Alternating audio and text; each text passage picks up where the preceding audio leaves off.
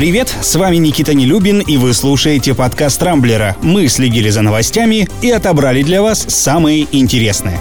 Самой обсуждаемой на Рамблере стала новость о том, что адвокаты Алексея Навального пожаловались в Совет Европы на то, что Россия до сих пор не исполнила решение ЕСПЧ о выплате оппозиционеру компенсации по многострадальному делу Ивраше. История с этими деньгами тянется уже пятый год. Еще в 2017-м Европейский суд по правам человека обязал выплатить Навальному чуть больше 80 тысяч евро, хотя и отказался признавать уголовное преследование политически мотивированным. Примерно год Год спустя Россия выплатила около половины от этой суммы, а в апреле 2019 года ЕСПЧ постановил заплатить Навальному еще 20 тысяч евро за моральный ущерб, причиненный незаконным помещением под домашний арест. Однако наши власти не торопятся выполнять требования европейской инстанции. И что-то мне подсказывает, что остальной части денег оппозиционеру не видать. Ведь согласно недавно поправленной Конституции, российское право имеет приоритет над международным международным. Уверен, что этой статье основного закона, в отличие от многих других, наши власти в данном конкретном случае будут свято следовать.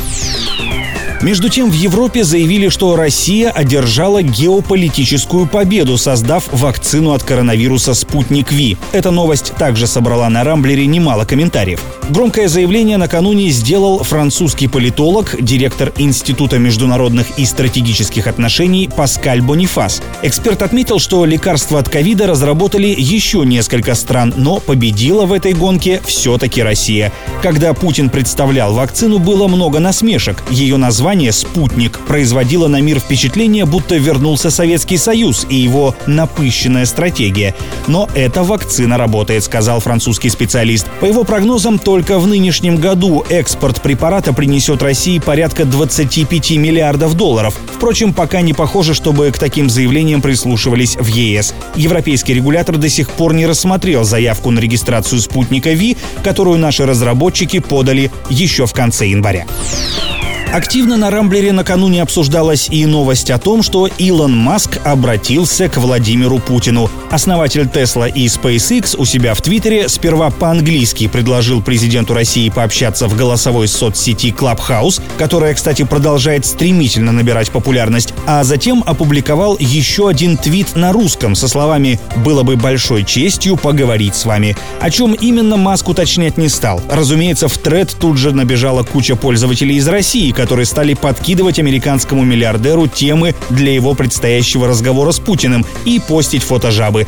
Некоторые предположили, что сегодня западные СМИ выйдут с заголовками типа «Маск – русский агент». Но надо сказать, что шансы на то, что президент ответит знаменитому бизнесмену, крайне невелики. Ведь, как известно, информацию из интернета российский лидер получает по старинке в виде бумажных распечаток. А с такими технологиями наладить онлайн-диалог вряд ли получится. Москва потихоньку приходит в себя после мощного снегопада, который обрушился на столицу еще в пятницу вечером и прекратился только вчера. Всего за два дня в городе выпала почти месячная норма осадков, а высота сугробов достигла 59 сантиметров, чуть-чуть не побив рекорд 142-летней давности.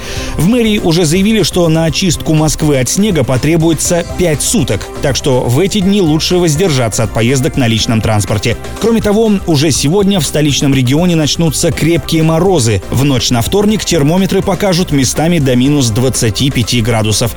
Но есть и хорошие новости. Предстоящие весна и лето, по прогнозам синоптиков, будут теплыми и даже жаркими, а снег сойдет уже к концу апреля. Ну и потом не стоит забывать, что до завершения календарной зимы осталось всего две недели, а последняя семидневка февраля еще и сокращенная. Рабочих дней будет всего три – с 24 по 26 число. На этом у меня все. С вами был Никита Нелюбин. Не пропускайте интересные новости, слушайте и подписывайтесь на нас в Google подкастах и CastBox. Увидимся на rambler.ru. Счастливо!